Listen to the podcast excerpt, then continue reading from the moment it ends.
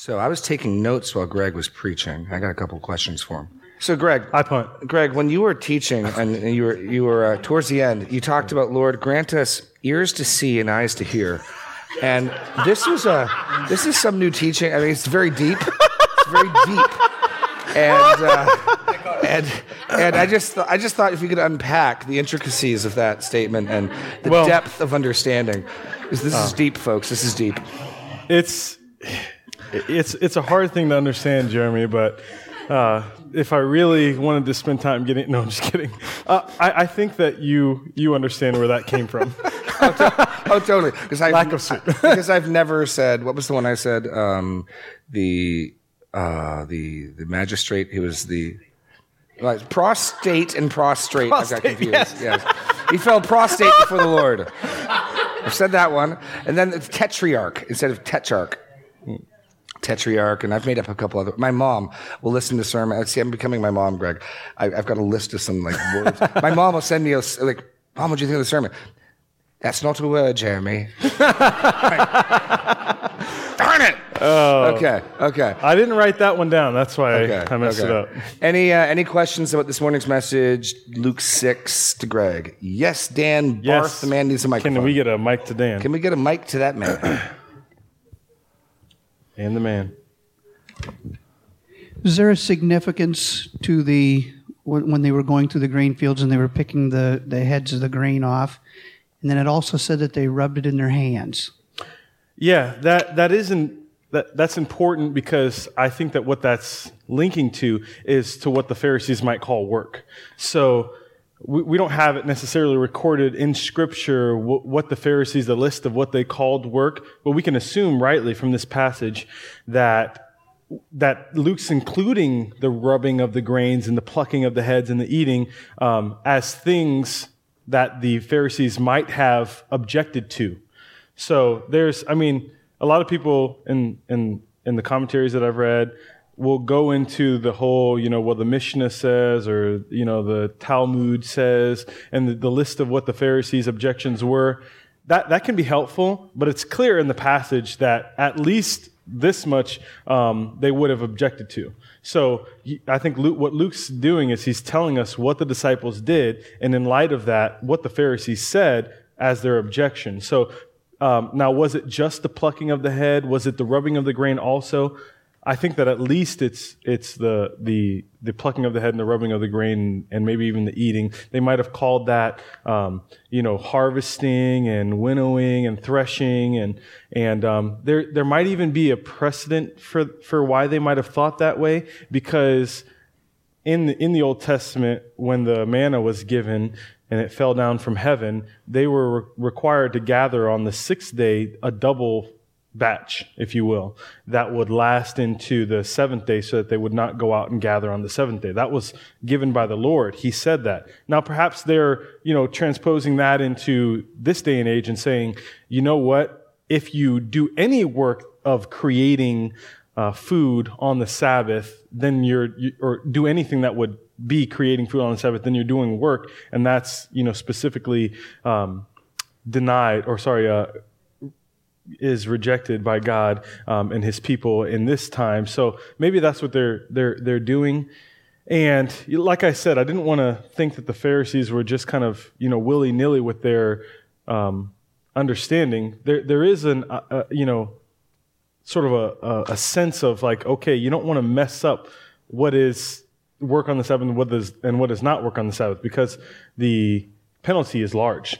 So you could, you don't want to find out, you know, what you did wrong actually was work and now you have to die. So there is an understanding of like, okay, I could see why they might have you know what they call hedged in the, the law this far because they didn't want to even get close i mean we do that right uh, I, I think of times where uh, my brother and i were not supposed to do something but we wouldn't even like think of or go to the place that we weren't told to to or we wouldn't even walk by the place we weren't told to go because we didn't want to get in trouble. You know what I'm saying? There's like a fear of like, okay, we're going to get in trouble if we even go to this place. Let's not even walk by it. Let's not even look at it. You know, and there's some some wisdom in that. Like if you struggle with you know something like pornography, don't take the route home that that goes by all the adult stores. You know, there's there's some goodness in that. The problem with the Pharisees is.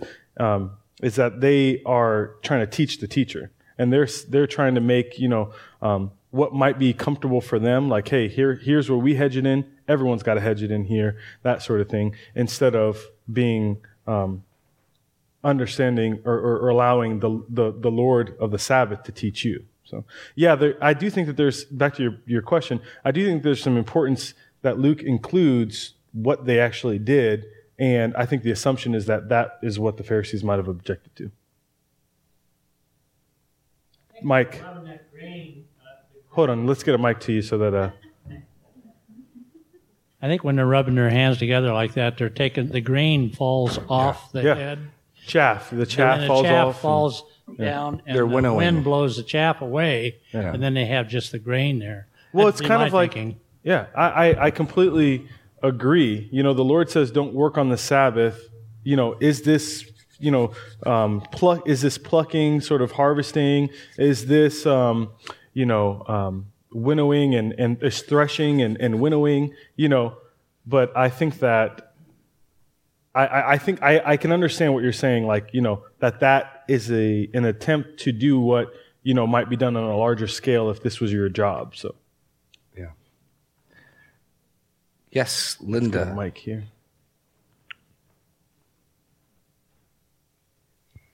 Okay, So, were the Pharisees was part of their, I don't know, job to be? I mean, why were they there to know that this was happening in the first place? Were they monitoring like all the grain fields in town and that kind of thing? When they, you know, were they traveling with Jesus and the disciples everywhere they went, so they could see, okay, oop, here they did this wrong, and because they always seem to be there looking for him to or them to do something wrong, but yet, I mean, how do they know that work is being done on the Sabbath if they're not out there looking at everyone to see? It certainly seems at this point that they have a special attention towards Jesus. Now, the text doesn't say, it just says, but some of the Pharisees said after the description of what the disciples did on a Sabbath, he was going, Jesus was going through the grain fields, his disciples plucked and ate some heads of grain, rubbing them in their hands. Period. But some of the disciples said. So now, whether or not they were in the vicinity of Jesus, I, I think they were. I think that to some degree, or, or they heard about it. I'm not 100% sure, but I don't know. It's an, it's an interesting point. I, think Luke gives us a trajectory that we can rightly infer what's going on because in the first encounter, they, they show up with the man who's a paralytic. They've come from all these towns, presumably with some interest, some hope, some let's see who this is. They start, I'd say, neutral before Jesus forgives the man's sin, and or even hopeful or optimistic, and then they are offended, but they say nothing, and Jesus responds to that. And then in the next encounter, they don't talk to Jesus, but they're stepping up. They talk to his disciples. But they ask a question, they don't bring a charge. Now, the question has an implied charge. Why, why do you and your master eat with sinners and tax collectors? But still a question. And then, then they go to Jesus himself, still with a question. Again, a question with implied charge, but questions are less direct and less aggressive than an accusation. Why do you and your disciples not do what we and the disciples of John the Baptist do? And so then in the next one, they're actually charging him. No more questions. You're, you're doing what is not lawful. And then in the next encounter, if you look at um, verse 7 of 6, the scribes and Pharisees are watching him to see whether he would heal on the Sabbath. So the encounter in the field sits between those two. So I would put what's going on there as probably even suggesting they're already beginning to start to look for things. That the very next encounter, they're there solely to trap Jesus. And the one before that is the one where they go out and they charge him. I mean, this one here, they even charge him. So somewhere on that trajectory of escalation is where the first Sabbath controversy happens. So I would suggest more likely they're actually starting to look for things. Um, just in the way that, do you see how that escalation is going? Or, or they're beginning to, or something like that. Yeah, yeah, yeah. Great question, Linda. Thank you. Yeah. Other questions? We got Allison in the back. Allison's in the back. She's going to give it to me straight. So I was just wondering if you could unpack the to save a life or to destroy it. Well, the the reality. See, I yeah. There's some things that you have to just cut out when you're running out of time. But um, so I, that's kind of why I quoted the two passages in Isaiah. Essentially, with this, with this practice that they've created on the Sabbath to not do good and to do, or, or as opposed to do harm, what they're doing is they're they're they're saying effectively that we don't really care about you know what's what's going on. We don't care about uh, helping anyone. We don't care about um, doing anything for anyone's uh, need that might help them. All we care about is our rigid um, ad- adherence to what we think is the Sabbath law. And if you extrapolate that out, um, it can have the the tone and the effect of not seeking to do good, but rather to do harm, and imposing these. And I think that there's an idea further of imposing this sort of self-made religion on people is destroying their lives because they're what they're doing is they're trying to say by by keeping these laws and by um, following these rules you're actually putting yourself in a better position with God. So it's, it's morality based. It's, it's something that's even deeper than what's happening physically. It's spiritual. And there, and so Jesus, when, when he says that is by their little you know world that they've created in Judaism uh, or so so-called Judaism and keeping the Sabbath laws, they're communicating that you're actually putting yourself in favor with God. It's not about the heart of of what you're doing. If you do just do these things, then you're putting yourself in a better position with law. And and essentially what they're doing is they're destroying lives by by doing that. So there is some physical understanding there, but I think there's also some spiritual understanding. Well, there's also, I think, a, a, deep irony embedded in the text that at least Jesus and Luke's readers are aware of. Because Luke tells us the motives of the Pharisees. What are the Pharisees doing in the synagogue on the Sabbath? What, what are they there for? Verse 7. They're there to learn. They're there to worship God. What are they there to do? Verse 7 of Luke 6. They're there to, they're there to attack and do harm, aren't they? So the rest of the people don't know that, but Jesus, Luke tells us, not only does Luke tell us what they're thinking, Jesus knows what they're thinking. And so there's an implied, there's another level when he says, is it lawful to do good or to do harm? That at least the reader knows. And if the Pharisees weren't totally blinded, they would know, you're, you showed up to do harm today. And I've shown up to do good. And it's actually it's it's interesting because the Pharisees are there to you know propagate this this understanding of the law and to keep the Sabbath, and in the end, what ends up happening? They end up breaking the Sabbath law in their own hearts, and they reveal that they're not there to do good; they're there to do harm. Because Jesus does the miracle, He does the good on the Sabbath, which is what God intended the Sabbath to be. And what is their response? What is their reaction? Their reaction isn't, "Oh well." Clearly we are wrong. We're going to fall on our face and, and worship. They're like, nope. They, they, they, they had hatred or, or um, fury in their hearts and they discussed what they might do to him.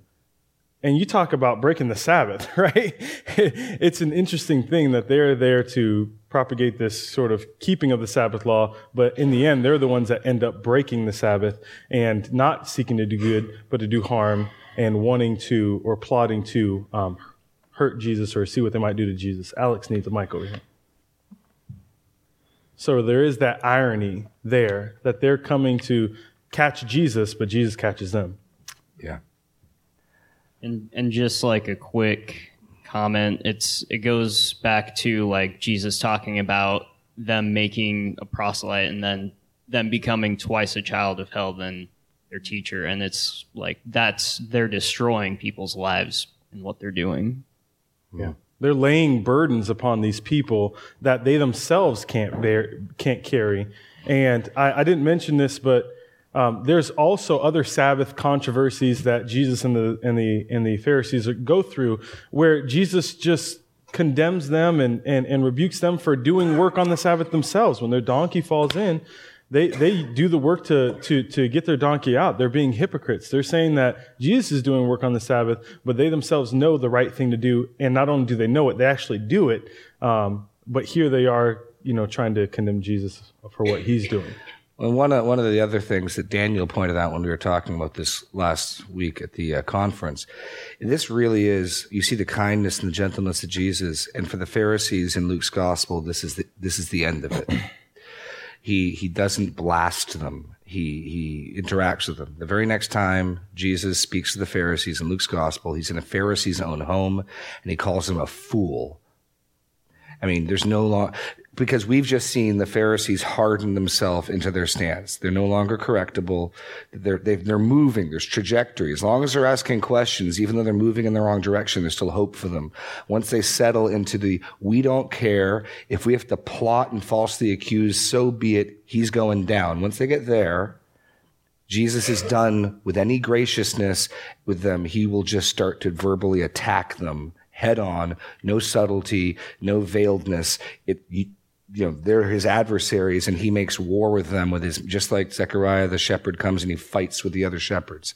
But up until this point, he's been giving them kindness and mercy and space. And that final statement in verse 11, which is where the Pharisees leave the book for a couple chapters. So they got introduced in five and we see their arc. We see them harden into this position. Once they reach that, there are no more any kind words or any patient words to the Pharisees. He'll, in his Pharisee's own home call the man a fool. And you can see how this type of heart that the Pharisees have eventually leads to the crucifixion of their Messiah.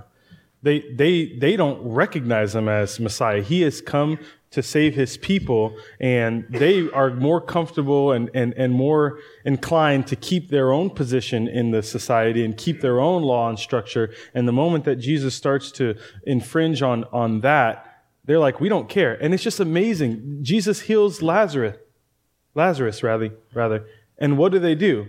Instead of just being astonished by what the Lord has done, they're like, okay, now we got to kill Lazarus and Jesus. We got to stop this right now. You know what I'm saying? It's like that heart, which can be our hearts too, lest we uh, not recognize it. That heart is one that you know, if unchecked, can lead to where the Pharisees eventually ended, which is in unbelief and in hostility and hatred towards the one who created everything.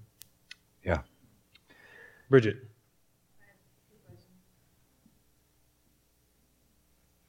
Go ahead. Yeah, I think you're ready. Um, if there was like a child in the Old Testament that was sick on the Sabbath, and like say the parents had to take care of it somehow, isn't that kind of like equivalent to Jesus healing the hand or something like that? Yeah, no, and, and in other encounters, he'll say to you, which one of you, if your donkey falls in a ditch, will not sweat? He doesn't say it, but I mean, pulling a donkey out of a ditch is going to be work. And, and of course they would. There are understandings. The basic concept of the Sabbath is you did not do your normal work on the Sabbath. But if you see someone beaten and bloody on the side of the road, you don't say, well, stay right there. And as soon as it's sundown, I'll come and get you. You would pick them and you'd carry them. And, and so there were in, in the Old Testament precedents for extraordinary circumstances. Jesus in John 7 will argue, look, there's even within the law a hierarchy of laws. So this, the circumcision law, if, it, if the eighth day is a Sabbath, which one wins out? Does the priest work on the Sabbath?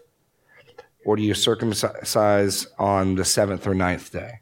The answer is circumcision takes priority over Sabbath. I mean, that's so that so the, the law has that type of flex in it. You know, um, not that. What I mean by flex is there's some room for exceptions. Yeah, if your kid falls out of a tree and breaks their arm, you will pick them up and carry them to the nearest doctor, Sabbath or no. And, and those types of things are precisely Jesus' point. Is it lawful to do good or to do harm? And that's a good thing. You know, that that's the point of it is, is God has given us, even within the ceremonial law, a, a examples, if you will, of when it's the right thing to do to, to necessarily do work, you do it. But he gives us those examples and they're, and they're good. You don't just do that flippantly or else you get stoned. So yeah, if your kid's sick, you don't just say, Hey, you know, I'm sorry, buddy, you're going to have to like tough this out. Um, you help because that's the right thing to do. Right. Right. Should the Pharisees have known that when the Messiah was coming, he would complete the law? And should they have like recognized that to some extent, his authority? Uh, no, ab- absolutely. In fact, Jesus begins his public ministry in Luke's gospel, very first encounter, almost certainly out of chronological order. Because remember in, in Luke 4, when he goes to Nazareth, he expects them to say, Do the signs and the miracles that we heard you did in Capernaum. The very next account is him in Capernaum. He does one miracle and everyone shows up with all of their sick. So it seems likely to me that the account of Capernaum actually occurs before Nazareth, because otherwise they would have, if he'd already shown up to Capernaum once and done miracles, they should have been waiting for him. Instead of he cast the demon out of the man in the synagogue and then at sundown everyone shows up, suggests this is, this is inceptive. This is the first thing he does. So Luke positions the Nazareth account first because in it, Jesus opens Isaiah 61, reads his mission statement, and says, That's me. And so they should absolutely have picked up on that. Go, go a little further ahead to Luke 7. Um, John the Baptist sends messengers to Jesus, and um, Jesus will reference Isaiah 61 is his answer. Um, should we, should we, no, is it seven? Yes, it is. 19, 18. The disciples of John reported all these things to him, and John, calling two of his disciples to him, sent them to the Lord, saying, Are you the one who is to come, or shall we look for another? So John's in jail now. He's been arrested. And John is struggling with this because he doesn't have a category for a suffering, dying Messiah. He doesn't have a cat. He's not what he's expecting. The Messiah will come and the Messiah will smash and judge the nations. He will live out Psalm 2 and the nations will rage and the Lord will laugh and they'll be, you know, he will give them a rod of iron and he will dash them like a potter's vessel and all the things that will happen when Jesus returns at the second coming. John's to some degree expecting to happen in, in the first coming. And so he's in jail. And so he's struggling. We'll get here. And he sends his disciples to Jesus saying, Are you the one or should we wait for another? Um, John the Baptist has sent us saying, Are you the one who is to come or shall we look for another? In that hour, he healed many people of diseases and plagues. So Jesus doesn't answer their question immediately. They, they ask the question, and in that hour, Jesus does these signs. Then look at verse 22. He answered, Go and tell them what you have seen. The blind have received their sight, the lame walk, the lepers are cleansed, the deaf hear, the dead are raised up, and the poor of good news preached to them. That's everything Isaiah 61, 1 and 2 talks about. And um, blessed is the one who is not offended by me.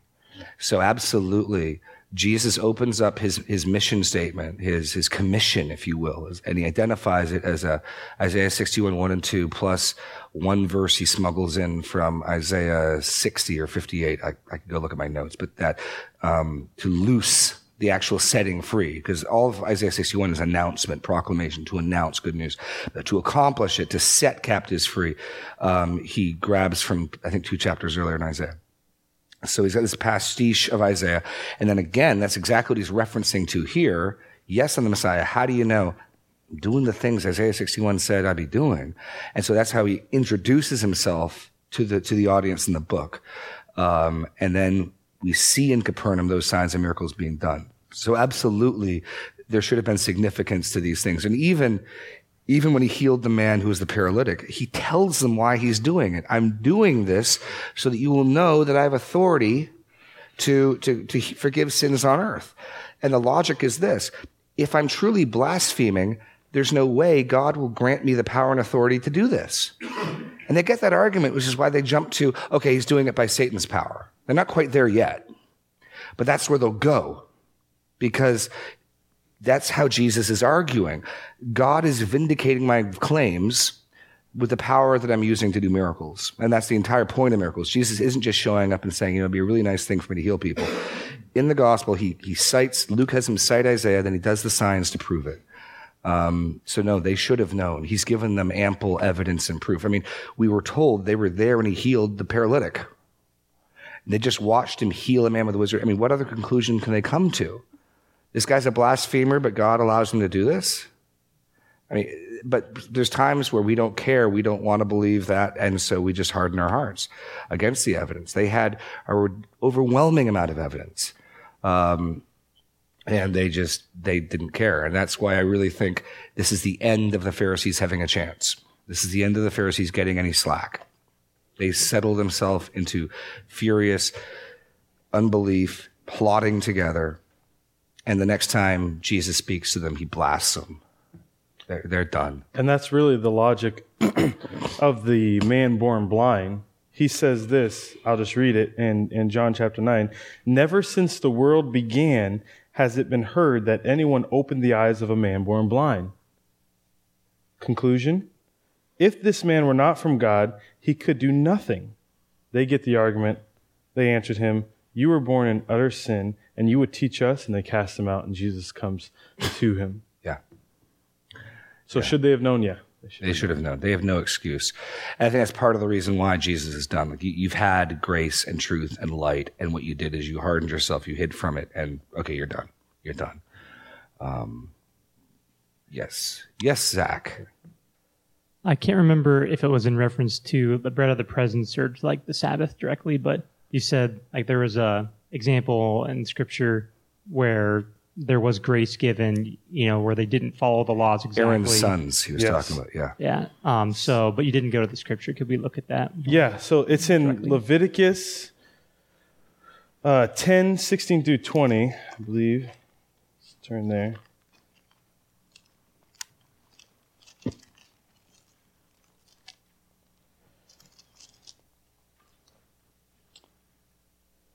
Now Moses diligently inquired about the goat of the sin offering, and behold, it was burned up. And he was angry with Eleazar and Ithamar, the surviving sons of Aaron, saying, What have why, sorry, rather, have you not eaten the sin offering in the place of the sanctuary, since it is the most since it is thing most holy and has been given to you, that you may bear the iniquity of the congregation, to make atonement for them before the Lord. Behold, its blood is not brought into the inner part of the sanctuary.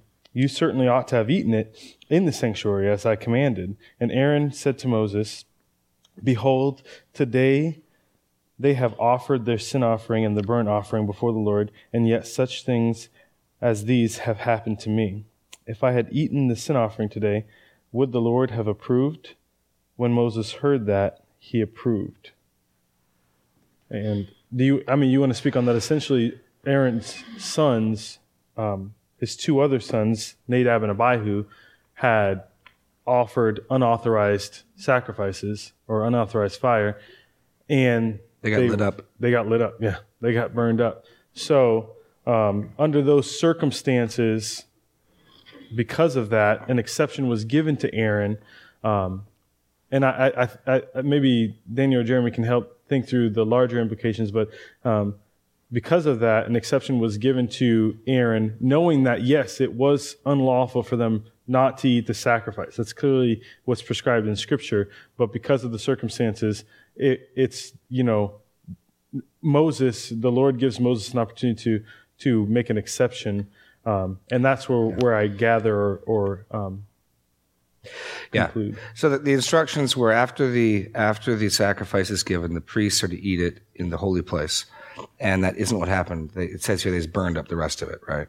And so Moses is angry. God told you to do something, why didn't you do it? And Aaron basically says, "My my two sons just died, consumed with fire." And are you assuming the argument is, I?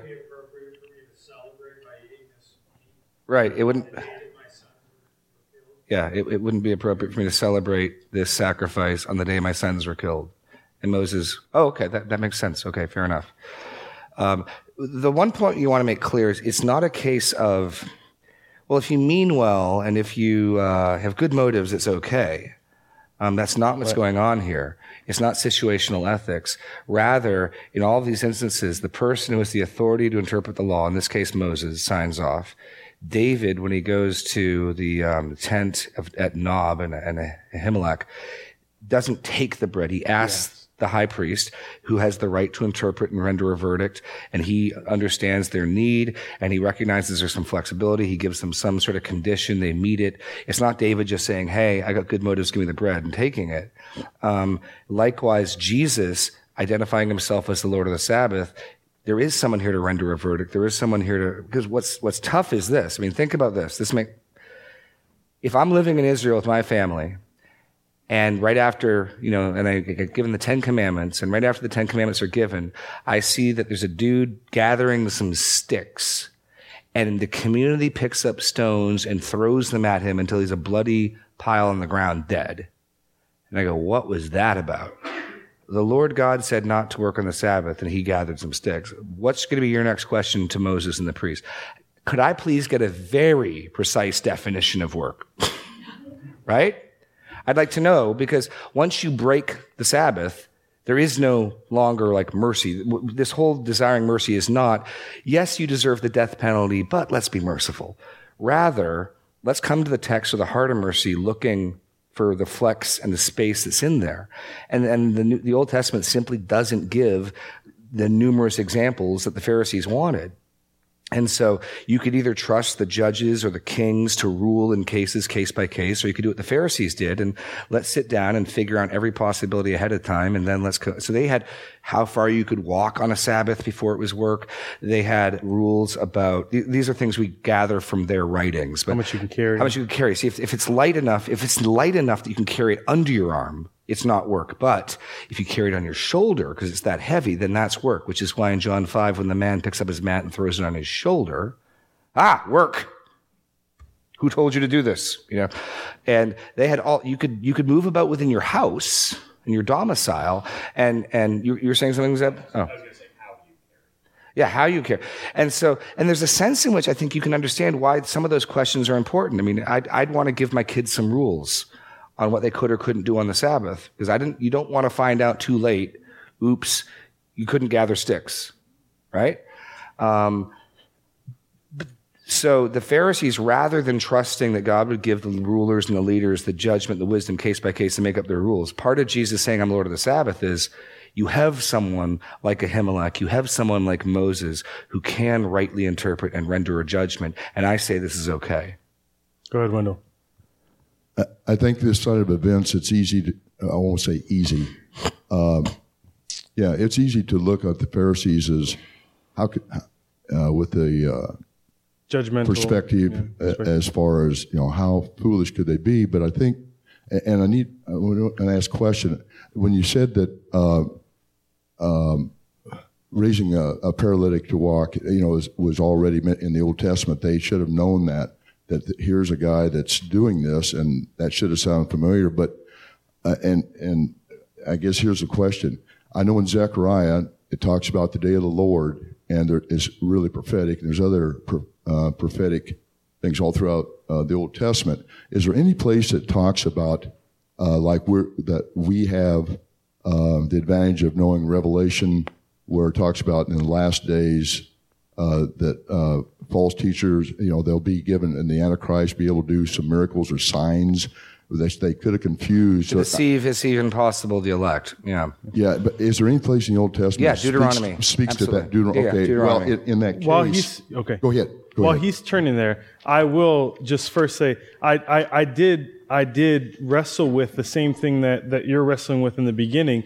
Partly, I was like, "Ooh, I kind of feel like I might do what the Pharisees did." You know, like I, I could see myself in moments of my life being zealous about things like that and and and being wrong. I think that the example or, or what we should gather from that is to ask questions, to not come at um, interpreting or, or, or, or um, accusing someone with the authority of like, we know you're wrong. Unless it's wrong. Like, I mean, obviously there's, there's cases, but where the law and God's word doesn't give specific examples, I would not quickly jump to your law and your conclusion based on what you've read. So I agree. I, I think, and that, that's, I think all through Scripture, that is a lesson we all need to heed.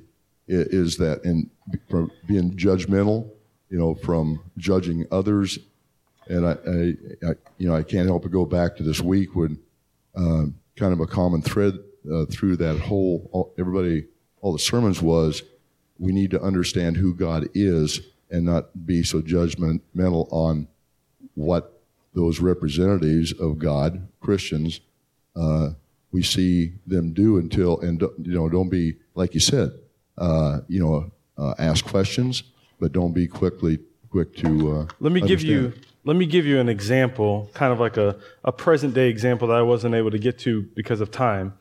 If, if anyone knows me here, you know that I love to hug people. Old, young, male, female, I just love people. I love to hug people. Suppose a brother comes up to me and says, Greg, you need to repent. You need to repent because hugging people, if you hug someone of the opposite sex, sex you're, you've got immoral thoughts in your mind. And I say, whoa, whoa, whoa, brother, slow down. Um, you know, I understand you're supposed to treat older women as, as mothers and younger women as sisters in all purity. And in, in a good conscience, I, I, I, I hug out of love, not out of lust. You know what I'm saying? So if I, if I were to say that to a brother and he just continues to say, no, Greg, you need to repent.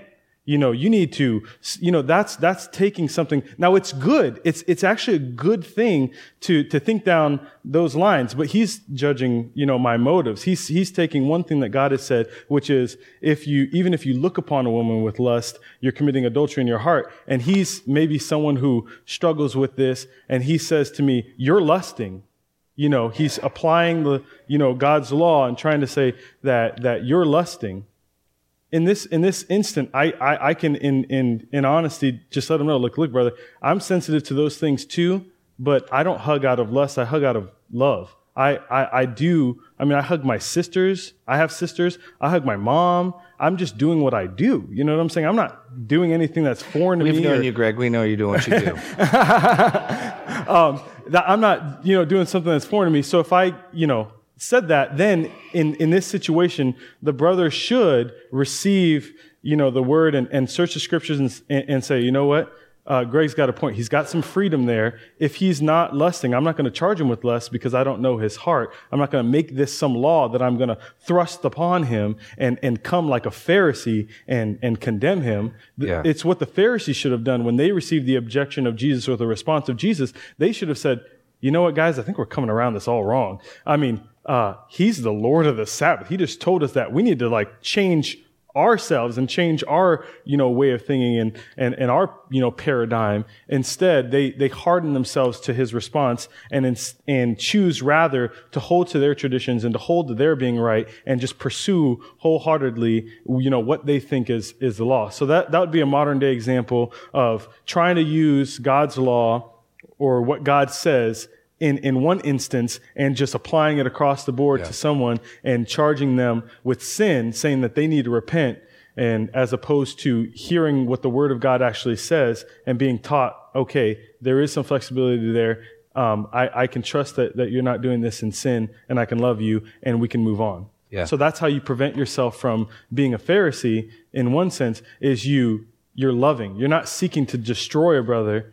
You're seeking to save and to love and if you and if you do correct, what's your motive? Is it because you care about them and you want to restore them and you want to see them get out of walking in darkness, or are you just satisfied? Gotcha. You know, um, I found it Deuteronomy 13. There's two criterion for judging prophets. Wendell's question about. Um, about people who can work signs and wonders, or if they do something. Um, there's two tests with which you judge a prophet. One, the predictions they make, the dreams they have. If they don't come to pass, they're a false prophet. You put them to death. The reverse is also considered in Deuteronomy 13. If a prophet or a dreamer of dreams arises among you and gives you a sign or a wonder, and the sign or wonder that he tells you comes to pass, and if he says, Let us go after other gods that you have not known and let us serve them, you shall not listen to the words of that prophet or that dreamer of dreams, for the Lord your God is testing you to know whether you love the Lord your God with all your heart with all your soul. You shall walk after the Lord your God and fear him and keep his commandments and obey his voice. You shall serve him and hold fast to him. But that prophet or that dreamer of dreams shall be put to death because he has taught rebellion against the Lord your God who brought you up out of the land of Egypt and redeemed you out of the house of slavery to make you leave the way in which the Lord your God commanded you to walk. So you shall purge the evil from your midst. So there is entertained the possibility that someone actually is doing convincing, compelling signs, wonders, whatever. And if they, their, their testimony disagrees with the scripture, you kill them. And so there's two ways they could get Jesus. Either Jesus could fail in a miracle, which he doesn't do, or Jesus could contradict the text, which is why Jesus is showing them in the story from David that there is some flex here, guys. You know, um, this isn't work. There isn't a text that says this is work. Um, because Jesus will recognize that he needs to, in some degree, not some degree, he needs to um, submit to the, the law. He's not breaking it. Don't think I've come to abolish the law, he says, but to fulfill it. Um, and so they can rightly, so if they were to come to him and ask him a question, I think it'd be very different. Teacher, we're confused. You're not supposed to work on the Sabbath.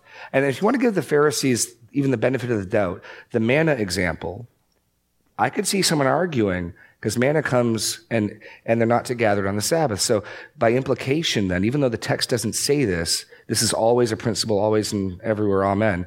Should we not likewise gather our food on Friday. Your disciples didn't gather their food on Friday. They're gathering it on the Sabbath.